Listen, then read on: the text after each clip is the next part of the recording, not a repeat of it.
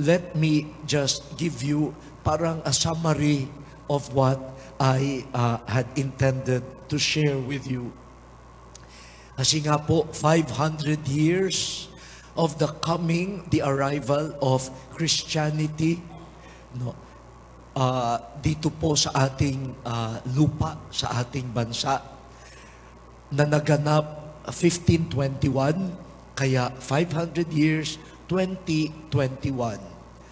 At nakakatuwa naman na ni-review yung mga nakaraang uh, taon bawat taon nakatutok sa pastoral priority bilang paghahanda sa pagdiriwang sa 2021 na ang tema ay Gifted to Give. Gifted to Give. Biniyayaan para magbigay biyaya. Nirigaluhan ka at dahil ikaw ay nakatanggap ng regalo, magbigay ka naman ng regalo.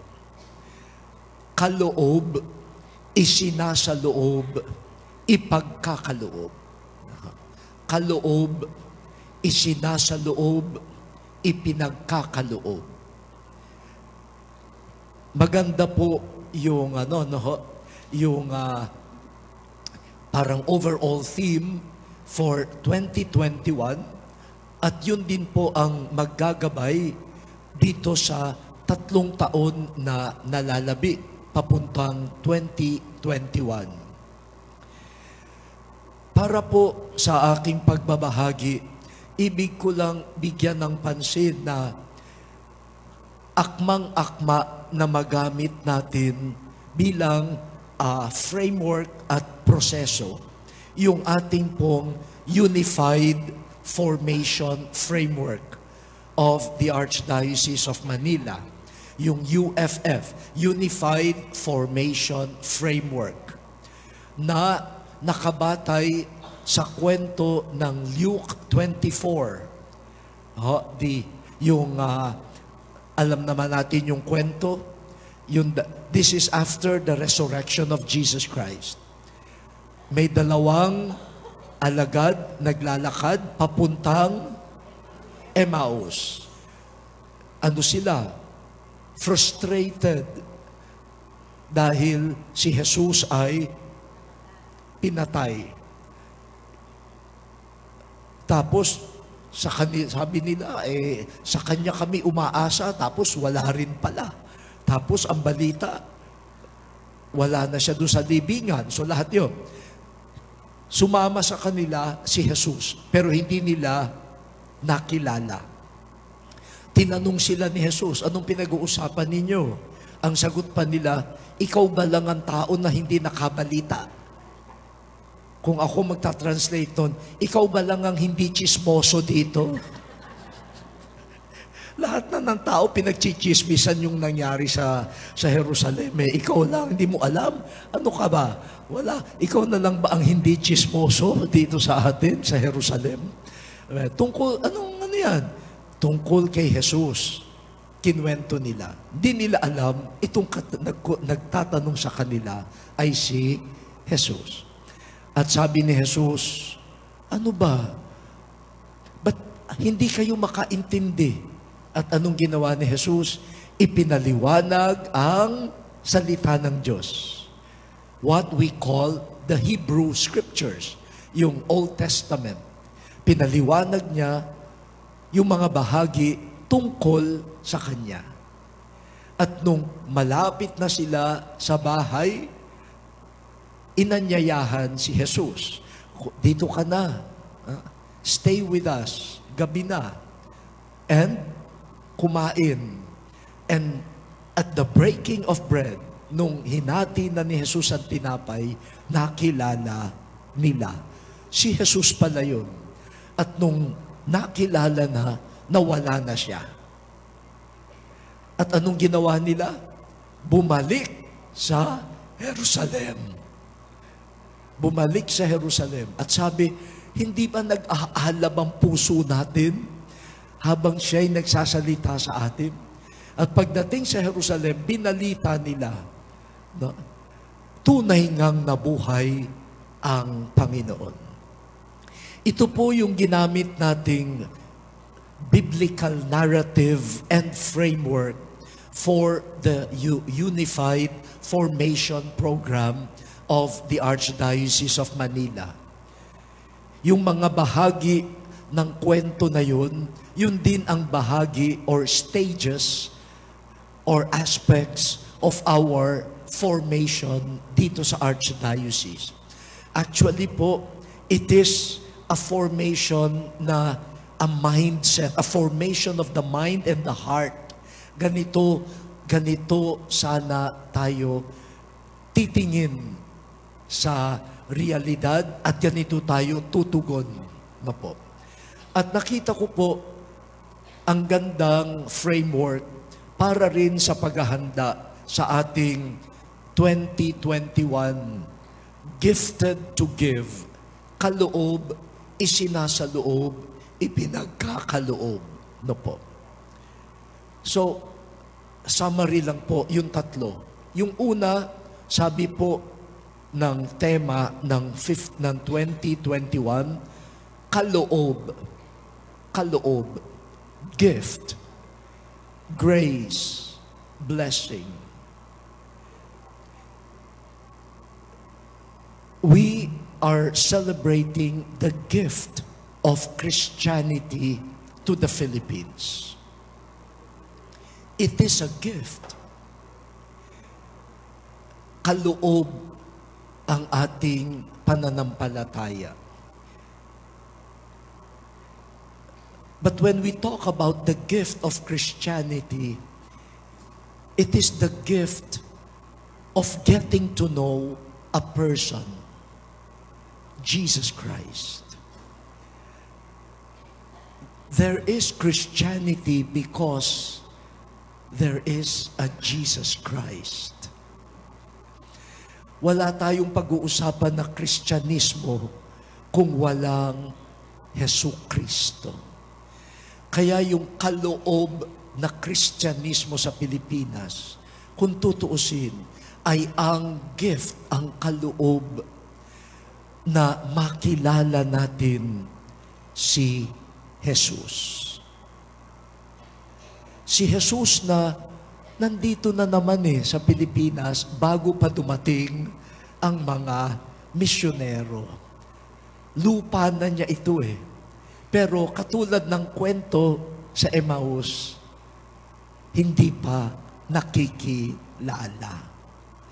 Yung gift ay pagpapakilala kay Jesus. At katulad po nung ating Unified Formation Program at doon sa kwento sa Emmaus, ang gift ay ibinibigay, dumarating. Jesus just came to them. The two disciples did not produce Jesus. Jesus came. And that's part of the gift. Di ba ho? Ah, kaya nga exciting yung gift kapag hindi mo inaasahan eh. Bigay. Kaya minsan pag may nagtatanong sa akin, ano ba gusto mong Christmas gift? Eh hindi nag-gift yan. Kasi hiningi ko na eh. At pag binigay mo, hindi na ako yung, wow! Nakakagulat naman. Eh kasi hiningi ko eh. Ang gift, hindi mo hinihingi. Binibigay yan. You do not take the initiative. Huh? And that makes the gift a pleasant surprise. Huh? Nakakasindak, nakakagulat. Nauubos na yata ang gift. no, no. At kung titignan po natin doon sa ating Unified Formation Program at sa kwento ng Emmaus, the gift of the presence of Jesus comes in the concrete situations of peoples. Ang regalo ng presensya ni Jesus ay dumarating sa konkreto, sa konkretong karanasan ng mga tao. Kasama dyan yung frustrations. Kasama dyan yung mga hirap. Kasama dyan din yung ligaya. Kasama din dyan yung mga pag-asa. Kung nasa saan ka, diyan ka pupuntahan ni Jesus. Kaya lamang po, minsan, dahil ang sitwasyon ng buhay ay mahirap, puno ng frustration, hindi nakikita yung gift. Just like the two disciples, they were too focused on their frustrations, eh, kasama na nila yung gift. Hindi nila na ipagdiwang yung gift na ang frustration nila si Jesus. Eh kasama na nila si Jesus eh. Hindi nila nakikita. No. Minsan, our difficulties, our problems blind us no, from seeing the gift. Pero yung iba naman, kahit yung so-called blessings, minsan nahuhumaling doon sa biyaya. Halimbawa, nanalo sa raffle, nagkaroon bigla ng pera.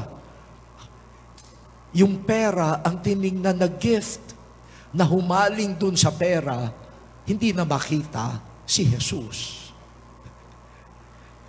Yan po minsan eh, we miss the mark.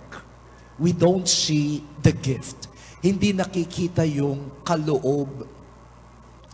Pero ang totoo po, pag ang kaloob ay si Jesus, dumarating siya doon sa mga sitwasyon na parang ang pakiramdam mo, wala kang natatanggap na kaloob. Sa Biblia, ganun ho eh.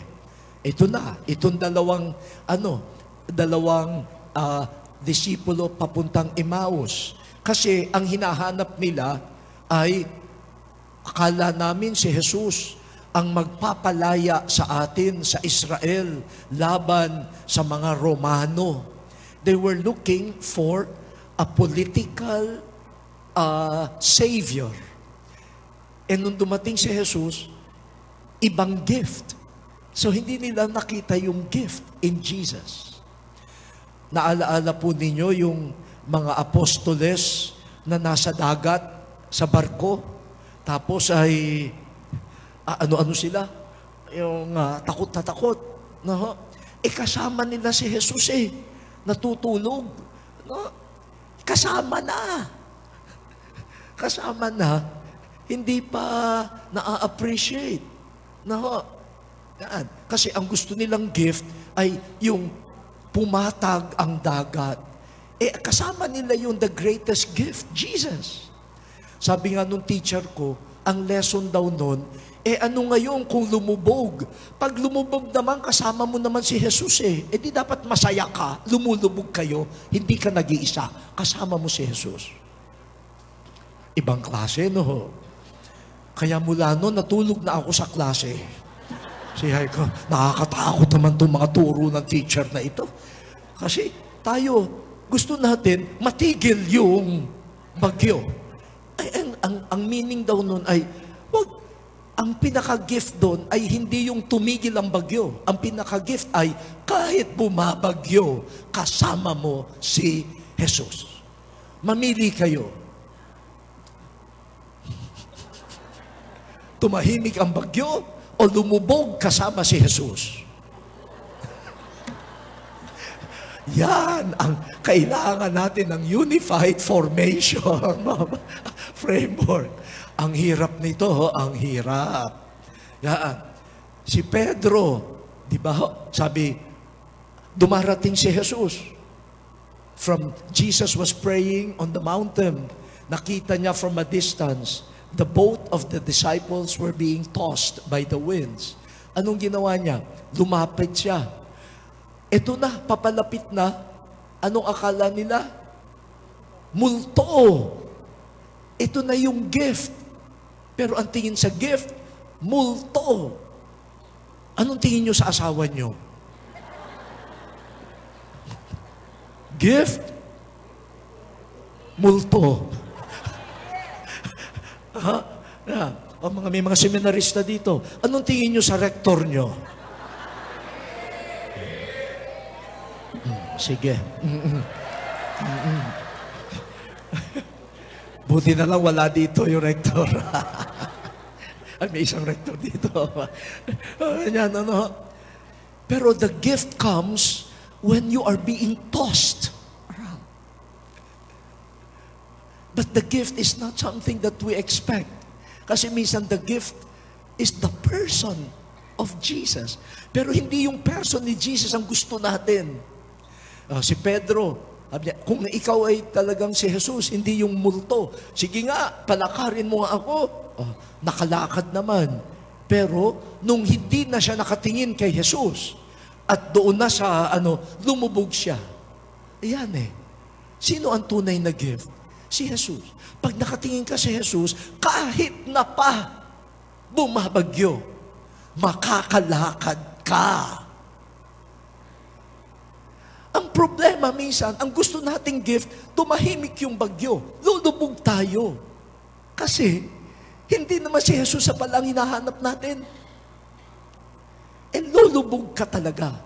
Pero pag si Jesus ang tinititigan mo, bumabagyo man, makakalakad ka.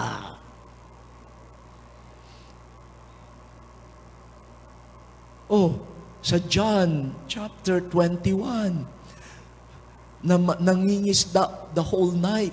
Si Peter and the rest, mga expert fishermen, walang huli. Oh, frustration. Dumating si Jesus. They did not recognize him again. Uh, but he was the one who directed them. O dito nyo itapon yung ano, lambat. Nung si Jesus na karpintero ang nag-guide, may nahuli. Nung si Pedrong mangingisda ang nagagayad, walang huli. Ganyan ang kaloob ng Diyos. Ang magtuturo ng pangingisda, karpintero. Hindi nila nakilala, but sabi nung, sabi nung beloved disciple, it is the Lord. Mga kapatid, sabi doon sa Unified Formation Program, saan ba tayo nang gagaling? Ano yung mga frustrations? Ano yung mga bagyo? Ano yung mga malalakas na hangin?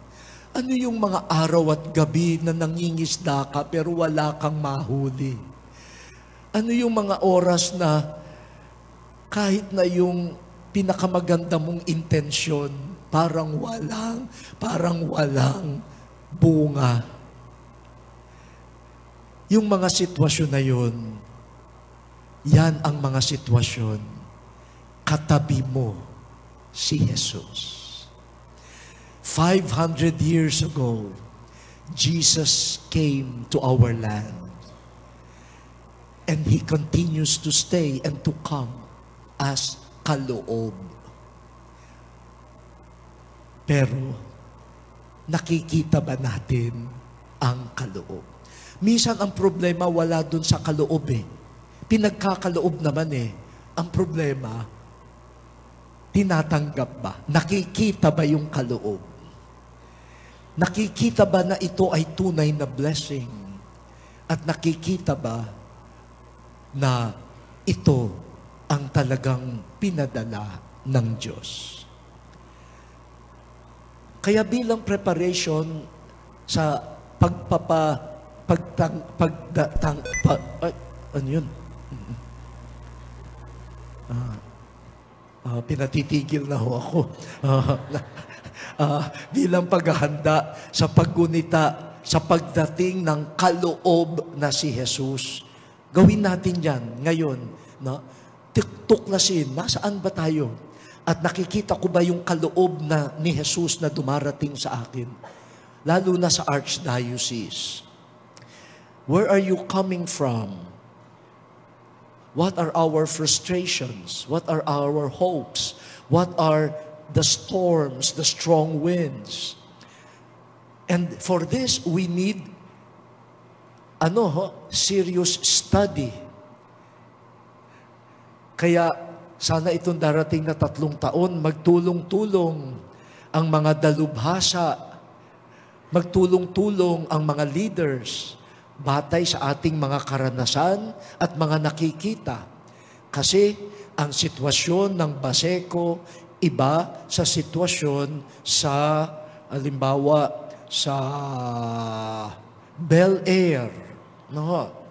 Makati, yung sitwasyon sa Malibay ay iba sa sitwasyon sa pinaglabanan San Juan. Merong mga common pero mayroon ding unique. Kaya kung siseryosohin ng bawat parokya, siseryosohin ng bawat segment, mga magulang, may karanasan kayo. Kabataan, may karanasan. Ang mga middle class na lumiliit ng lumiliit, may karanasan yan. Yung mga mahihirap na parami ng parami, may karanasan yan. Yung mga nakatira sa subdivision, meron kayong karanasan. Yung mga walang matirhan, meron niyang karanasan. Pwede ba tayong to share information, to share learning?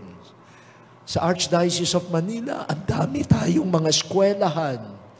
Can the experts help answer the question, where are we coming from? So that we can also see the gift that is Jesus. Okay ba ho yun? Na, na, naririnig niyo ho ba ako? Ah, talaga? Huh?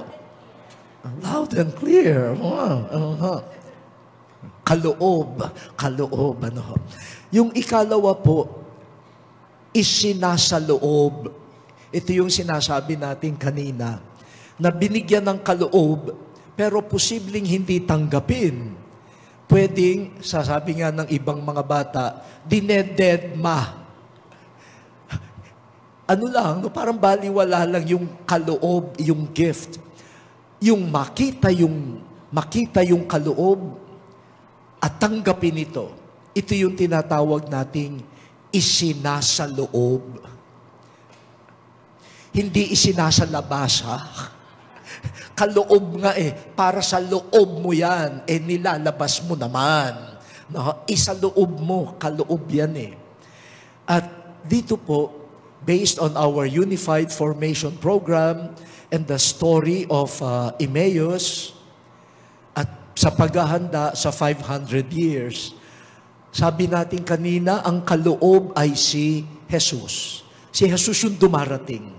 Kaya ang pagtanong natin, pag sinabing isinasa loob yung kaloob, yung biyaya, sino yung dapat isaloob? Si Jesus. To accept the gift is to accept Jesus. Jesus as the Christ. Jesus as the gift of the Father. Jesus as the light. Jesus as our companion on the journey. Pero paano ba natin maisasaloob si Jesus? At ito po ang malaking tanong sa atin, 500 years na, naisaloob na ba talaga si Jesus?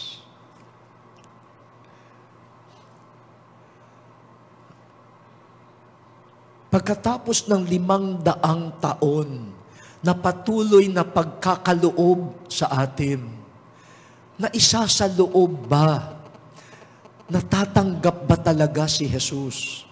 Minsan po, na-offend tayong mga katoliko kapag tinatanong nung ibang hindi katoliko, yung parang mga nasa evangelical churches, yung mga born again, minsan ang tanong nila, natanggap mo na ba si Jesus bilang iyong manunubos? Alam nyo, mahalagang tanong yun eh. Kumbaga sa framework ng, ng CBCP preparation for 2021 at sa ating Unified Formation Program, ang, ang tanong doon ay, isinasaloob mo talaga si Jesus? Tanggap mo ba siya? Seryoso ka ba talaga? Kay Jesus. But just like the two disciples in Emmaus, we realize we can be blind. We can be callous pero talagang si Jesus kaloob. Kasi sino ang nagbukas ng mata at ng puso nitong dalawang alagad sa Emmaus? Si Jesus din. He did not give up. Hindi niya sinabi, ang bagal-bagal nyo namang makaunawa, dyan na nga kayo. Hanap ako ng iba. Alam nyo, para sa mga teachers dito, mga catechist at mga pastoral workers, ang sarap-sarap turuan yung matalino na. Bakit? Kasi halos wala tayong gagawin eh. Matalino na eh. Inis na inis tayong turuan yung mahihina. Eh pero yun ang talagang nangangailangan ng turo eh. Kaya hindi ko alam kung talagang teacher eh. Nagpapasarap ka lang eh. Gusto mo lahat ng estudyante madaling turuan. Kaya very strict ang ating screening para ang makapasok lang yung hindi na ako maghihirap. Tanggapin lahat yung mga hindi nakakapasa. Sige, makikita ko ang tunay na teacher. Aray? Mm-hmm.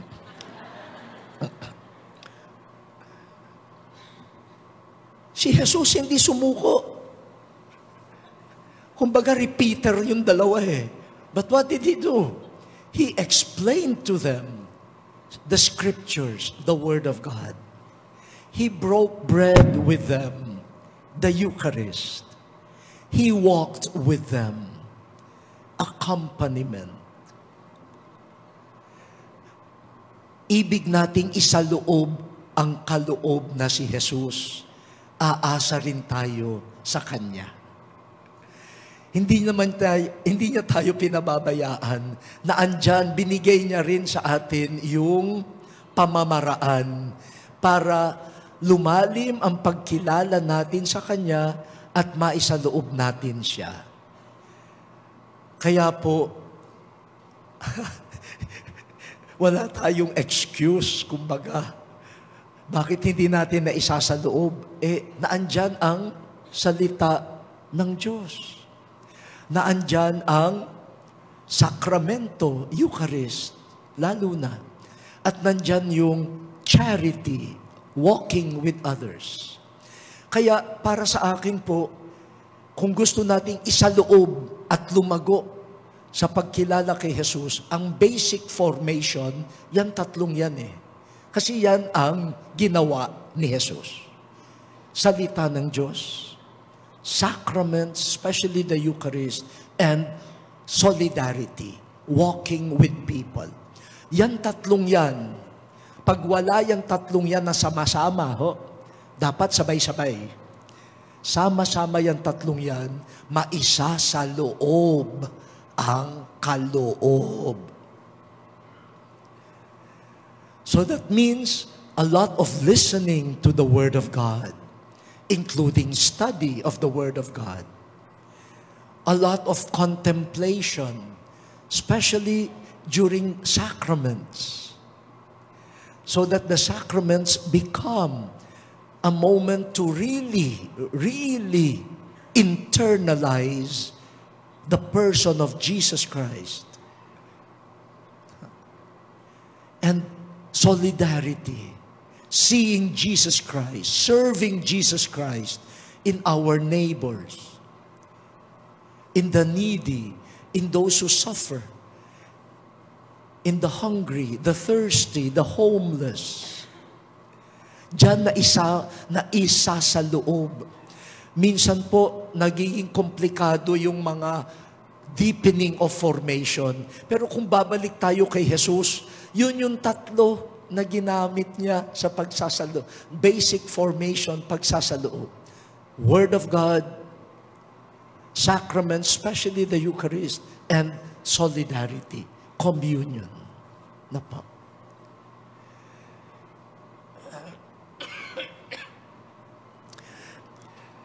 Doon po sa ating Unified Formation Program, may dalawang sections eh na ganito. Tinatanong, oh, ngayon, ano ba ang sinasabi ni Jesus sa iyo? Ano ba ang sinasabi ni Jesus sa iyong community? Ano ang sinasabi ni Jesus sa iyong pamilya? Ano ang sinasabi ni Jesus sa iyong parokya? That is the moment of pagsasaloob. Nakikinig kay Jesus na kikilala siya. At sasabihin natin, were not our hearts burning within us? Si Jesus ang magpapaalam ng puso, ng loob, kasi siya ay isinaloob. Yung loob mag-aalab. Kapag siya nakaloob ay isinaloob. O, sa mga youth, o, kamusta ba ang Word of God, Eucharist, and Solidarity sa inyong program? Sa mga family life, o kamusta ba yung Word of God, Sacrament, Eucharist, and service of charity and solidarity no, with the poor, sa BEC, yeah, Word of God, Sacrament, ano rin, no? Solidarity. Dito sa ating uh, deaf ministry, no? No? Word of God, Sacrament, no? Serving others, no? In solidarity. Parang kahit iba-ibang sektor, kasi doon sa ano no, laity, poor, family, parish, clergy, consecrated persons, youth. Lahat yan magsasaloob kung Word of God, Eucharist, service of charity. Kaya unified yung framework.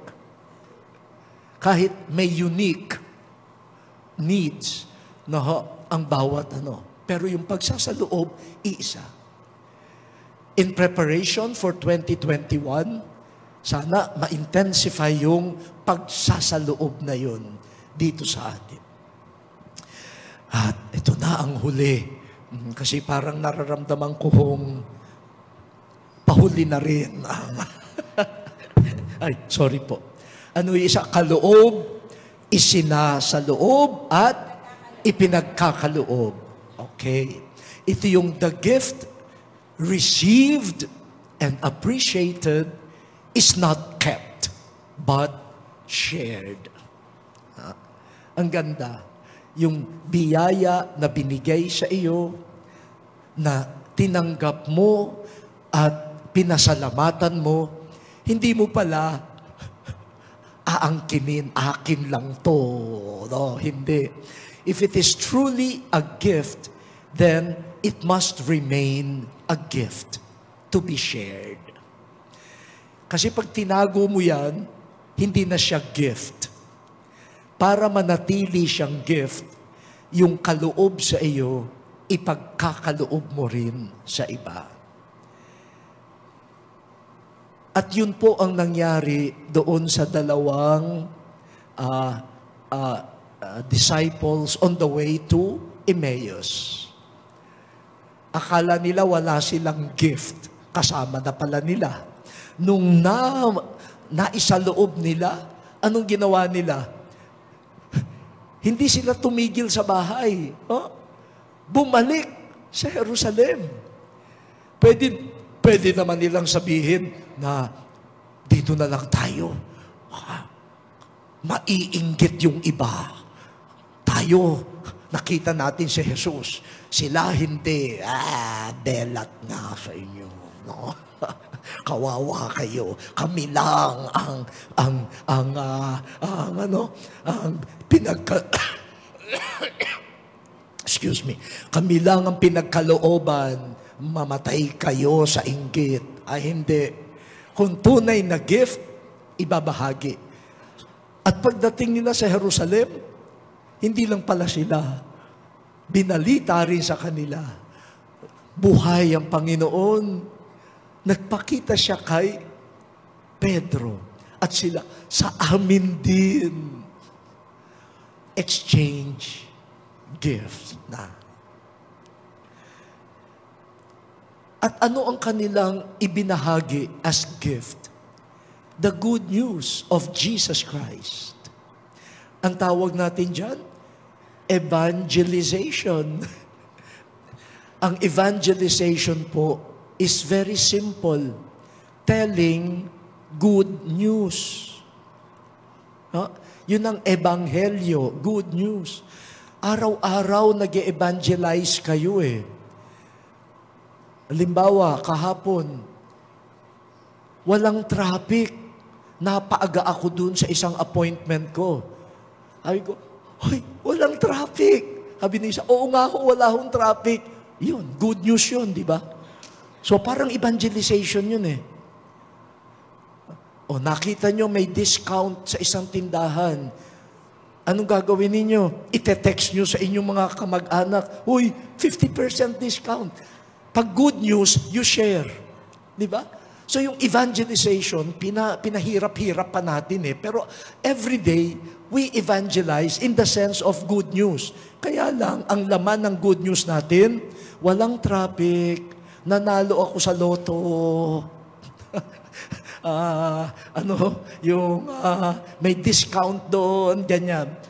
Pero doon sa Unified Formation Program framework, ang news na ibabahagi, the gift that we want to share is Jesus, risen, triumphant over sin, death. Jesus that can enable us to walk through rough waters. The Jesus who would assist us in long days and nights of seemingly fruitless work. He is alive. He is with us. And He will not die again.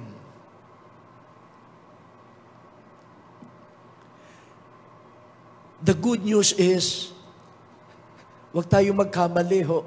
Ang good news, hindi ibig sabihin, wala nang magiging sigalot at problema sa buhay. Hindi yun ang good news na ibinabahagi natin. Ang binabahagi natin ay mayroong nagmahal at nagtagumpay laban sa pinaka-brutal na kakulangan ng pagmamahal, ang pumatay. Ang pagmamahal niya ay nagbibigay buhay. Kaya kahit ano pang puwersa, ng pangpatay, wala yan. Dahil mayroong muling nabuhay. He is the reason for our hope.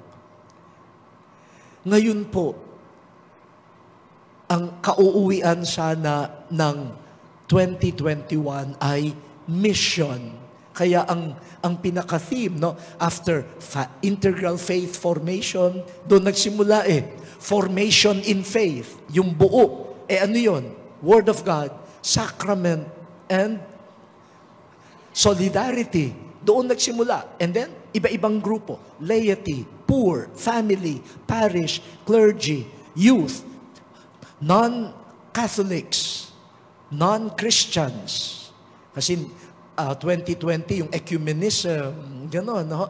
And then, uuwi sa mission. Ip, yung ipinagkaloob sa iyo, ipagkaloob din sa iba. Kaya by 2021, after integral faith formation, lahat sana ng laiko, lahat ng dukha, lahat ng pamilya, lahat ng BEC at parokya, lahat ng mga pari, diakono, obispo, lahat ng consecrated persons, lahat ng kabataan, lahat ng ating mga kapatid na hindi katoliko, lahat ng mga kapatid nating hindi kristyano, magsasama-sama tayo. Share the gift. Share the good news. Mission. Pero ang tanong ay, how do we share? Diyan papasok yung new evangelization.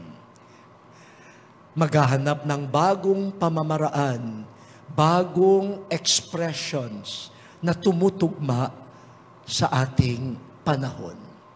Tutugma sa kabataan, tutugma sa mag, mga pamilya, tutugma sa mga senior citizens, na iba na ang kanila, na iba ang mundo nila kaysa sa mundo ng kabataan. But they also need to be evangelized. Ha? Ang daming mga, mga may edad na hindi pa rin nakikilala si Jesus.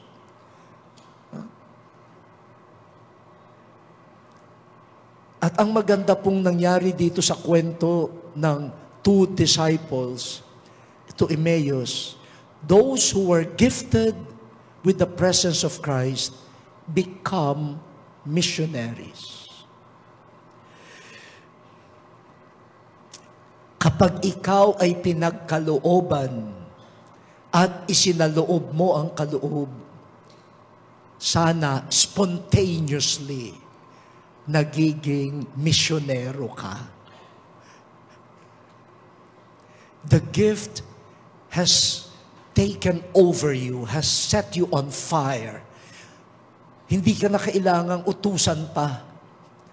Dahil nag-aalab ka dun sa kaloob, there is only one proper thing to do. To go and share it. Kaya yun pong isang tanong ko eh. Sa dami-dami ng dumaan sa ating mga iba't ibang integral faith formation, sa dami-dami na dumaan sa mga Bible study, sa mga catechesis, sa dami-dami ng dumaan sa mga seminars, recollections, sa dami ng dumadaan sa mga mag-pass sessions, no po, automatic ba? Spontaneous ba? Na sila'y nagiging misyonero? Kung hindi, baka hindi na isaloob ang kaloob. Umattend lang ng meeting.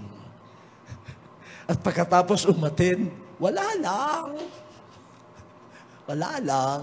Na, kaya doon ako minsan nababahala sa dami-dami ng mga so-called programs, bakit parang kaunti ang misyonero.